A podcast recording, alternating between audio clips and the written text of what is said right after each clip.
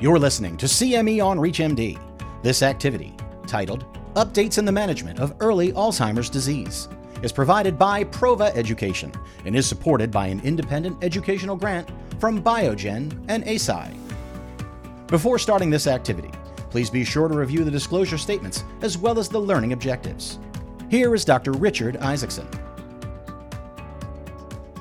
Did you know that between the years of 2000 and 2018, deaths from heart disease decreased by 7.8%, while deaths from Alzheimer's disease have increased by 146%? That's a really stunning figure. This change is probably due not only to increasing numbers of people who have Alzheimer's disease, but the bottom line is just we have a greater recognition of the role that Alzheimer's disease plays in people's deaths as well. Today on Clinical Countdown, Alzheimer's Disease Edition, we're taking a closer look at the clinical trial landscape and limitations of the current standard of care. You ready, Dr. Agronin? I'm ready to go. So let's dive right in. Dr. Agronin, could you please take us through some of the important aspects of, Alt- of the Alzheimer's disease clinical pipeline and the most recent clinical trial data?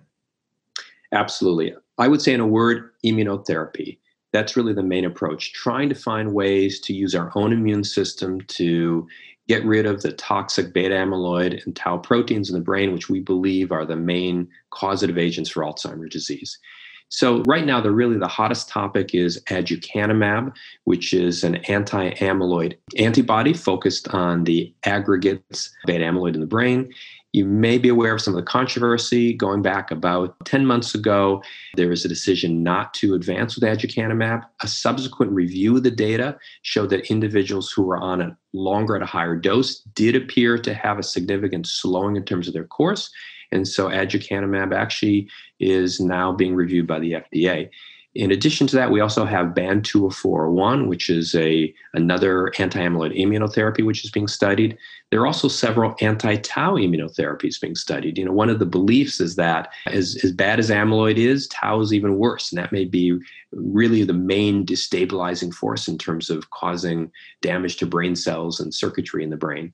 So uh, we have ways to go in terms of those trials, but uh, those are probably some of the most active trials and, and perhaps some of the most promising. There's a number of other agents being start, studied right now in clinical trials. Uh, for instance, you know, ways to either have a neuroprotective effect or to boost metabolism. You know, in the end, we're just trying to find some way to slow down the course of this d- disease, to modify its course, to make it different to the lives of so many individuals who are suffering from it today. That was great. And I'd like to add one more thing that what we're realizing is that the earlier we treat, the more likely it is that the better the patient will do. So, the exciting part about these anti amyloid therapies is that we're really starting earlier in the pre dementia phases. In fact, the mild cognitive impairment due to Alzheimer's phase, which is where someone has mild memory complaints, but they can still, for the most part, take care of themselves. So whether we treat with anti-amyloid therapies or tau or other mechanisms, you know, fighting against the inflammation or even neuroprotection, these are all of the different types of pathways that we're going to study over the coming years. And what I think what may happen, just like any chronic disease like high blood pressure or diabetes or high cholesterol, this will be a combination of therapies, including lifestyle interventions, as well as multiple different uh, drugs that will hopefully one day get approved so we can have comprehensive care for patients. Yeah, Dr. Isaacson, I, I couldn't agree with you more. That's really the future we're looking at. And I wonder if you had any reflections on, you know, what's on the market now, you know, the current treatments for Alzheimer's disease and, and what's the state of the science for them now? Yeah, so you know, based on meta-analyses, I do think that the current available FDA-approved therapies do have modest benefits, but they're only symptomatic benefits. The key take-home point here with the immunotherapies is these are DMTs or disease-modifying therapies. So the goal is to not just have a symptomatic therapy, to, but to also do something to bend the curve, to slow disease progression, to delay the progression to the more severe uh, phases of dementia and that's when our patients can really be served in the, in the best light. Yeah i think that's true. I would point out two major factors that really get in the way here. First of all too few people get diagnosed in the first place. And when they do get diagnosed it's often so far down the line that you're not going to see the same efficacy for treatments or frankly it may be too late for them even to get involved in a clinical trial. And so we just have to be better at these early diagnoses and, and better, as we'll talk about, in terms of using biomarkers.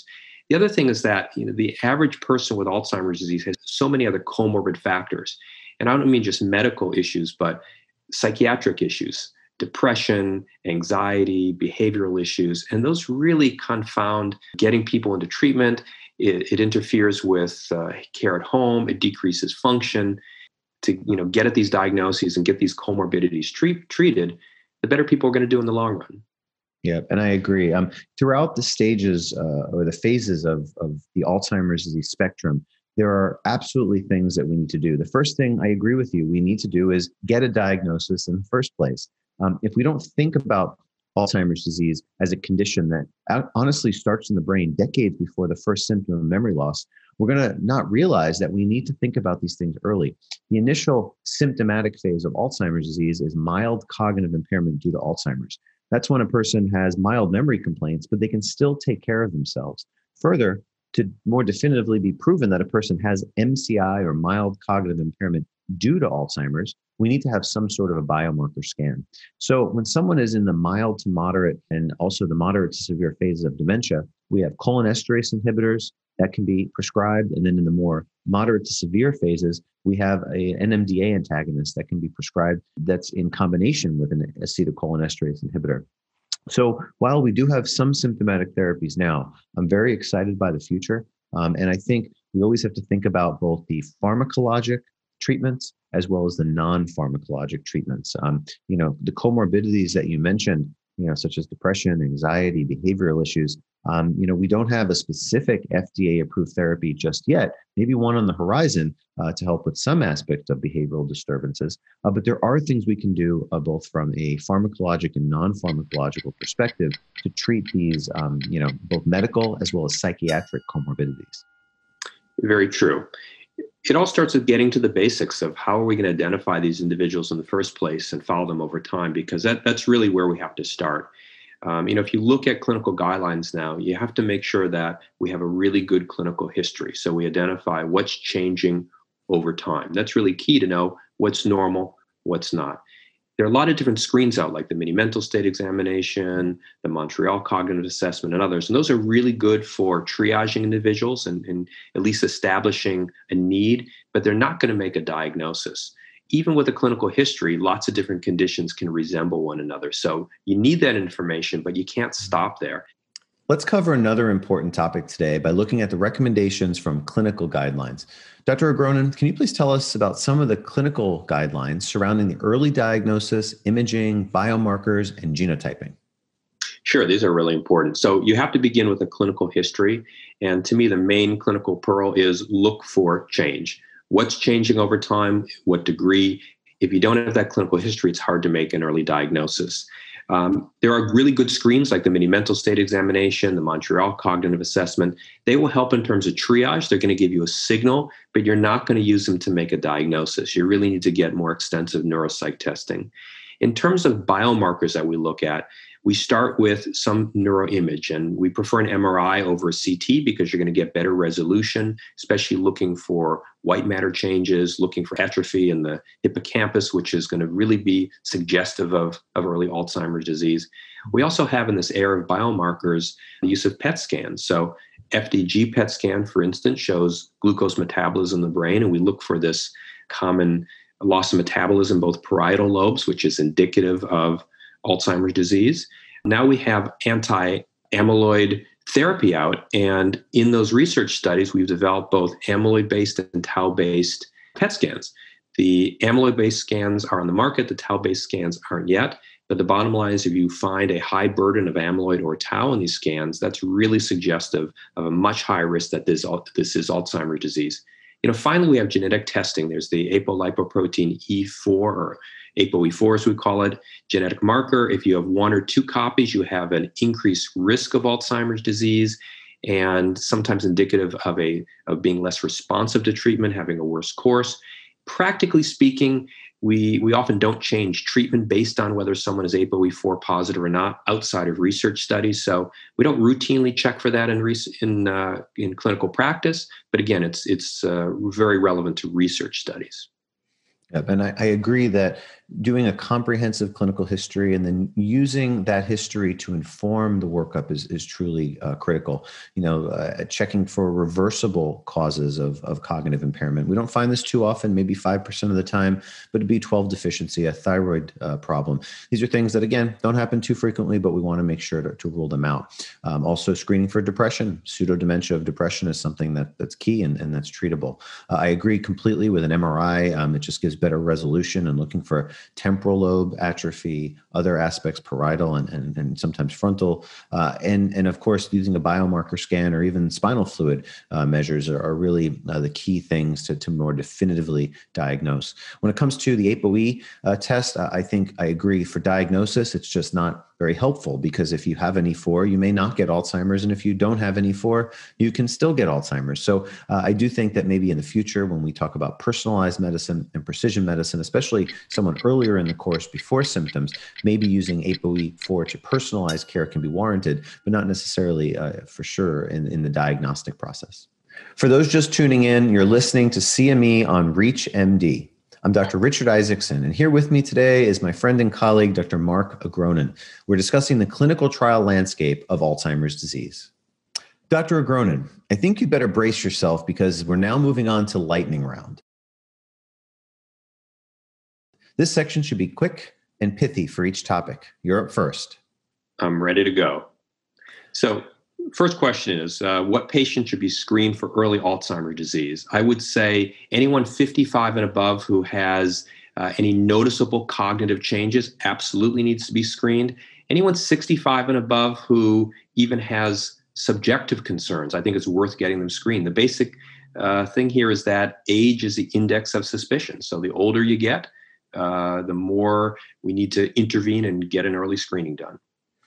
And I absolutely agree with you. And I really believe that an earlier diagnosis is the way we're going to fight and win the battle against Alzheimer's disease. Why is it important to make an earlier diagnosis? Well, because Alzheimer's disease begins in the brain 20 to 30 years before the first symptom of memory loss begins. And that leaves some time, some ample time, or a, window of opportunity to intervene. If we can diagnose in the pre dementia stages, specifically the mild cognitive impairment due to Alzheimer's phase, and that's when we can introduce disease modifying therapies, I think really that's when we're going to have the most chance for benefit. Agreed. in terms of which diagnostic tests are going to be most relevant, I would point to basically three of the most important. First is a somewhat of a short neuropsychological assessment, l- longer than a screening exam. Something like the RBANS is really good. It takes a little over an hour to do, and you get a full spectrum of data in terms of objectively what's happening. Second, you need a neuroimage, like from an MRI, to, to mostly rule out problems that could be causing cognitive changes uh, but just to get that basic assessment what's going on in the brain and finally some form of a pet scan either a functional scan like uh, FDG pet or a amyloid based scan uh, but that's going to tell us in a relatively uh, high risk factor or not for alzheimer's disease well, this has certainly been a fascinating and educational conversation. But before we wrap up, Dr. Agronin, can you share with our audience just your, your one take home message from today's discussion? early assessment is key. It's going to identify risk factors, it's going to show potential symptoms, give you clues about what causes, and it will help you get started with some form of treatment. Yeah, and you know, for from what I see is, I just feel a lot of hope when it comes to the field of Alzheimer's disease. You know, we are currently limited. We have you know a handful of of symptomatic therapies. They're FDA approved. They work modestly, but they're the gold standard, and we use them every day. But the future is disease modifying therapy, and if we can intervene before symptoms one day, or even when symptoms are just beginning, I think that's when we have the most chance for benefit. Well, unfortunately, that's all the time we have for today. So I want to thank our audience for listening and thank you, Dr. Agronin, for joining me and for sharing all of your valuable insights. It was really great speaking with you today. Dr. Eisen, thank you so much. I wish all the listeners the best of success with their clinical care.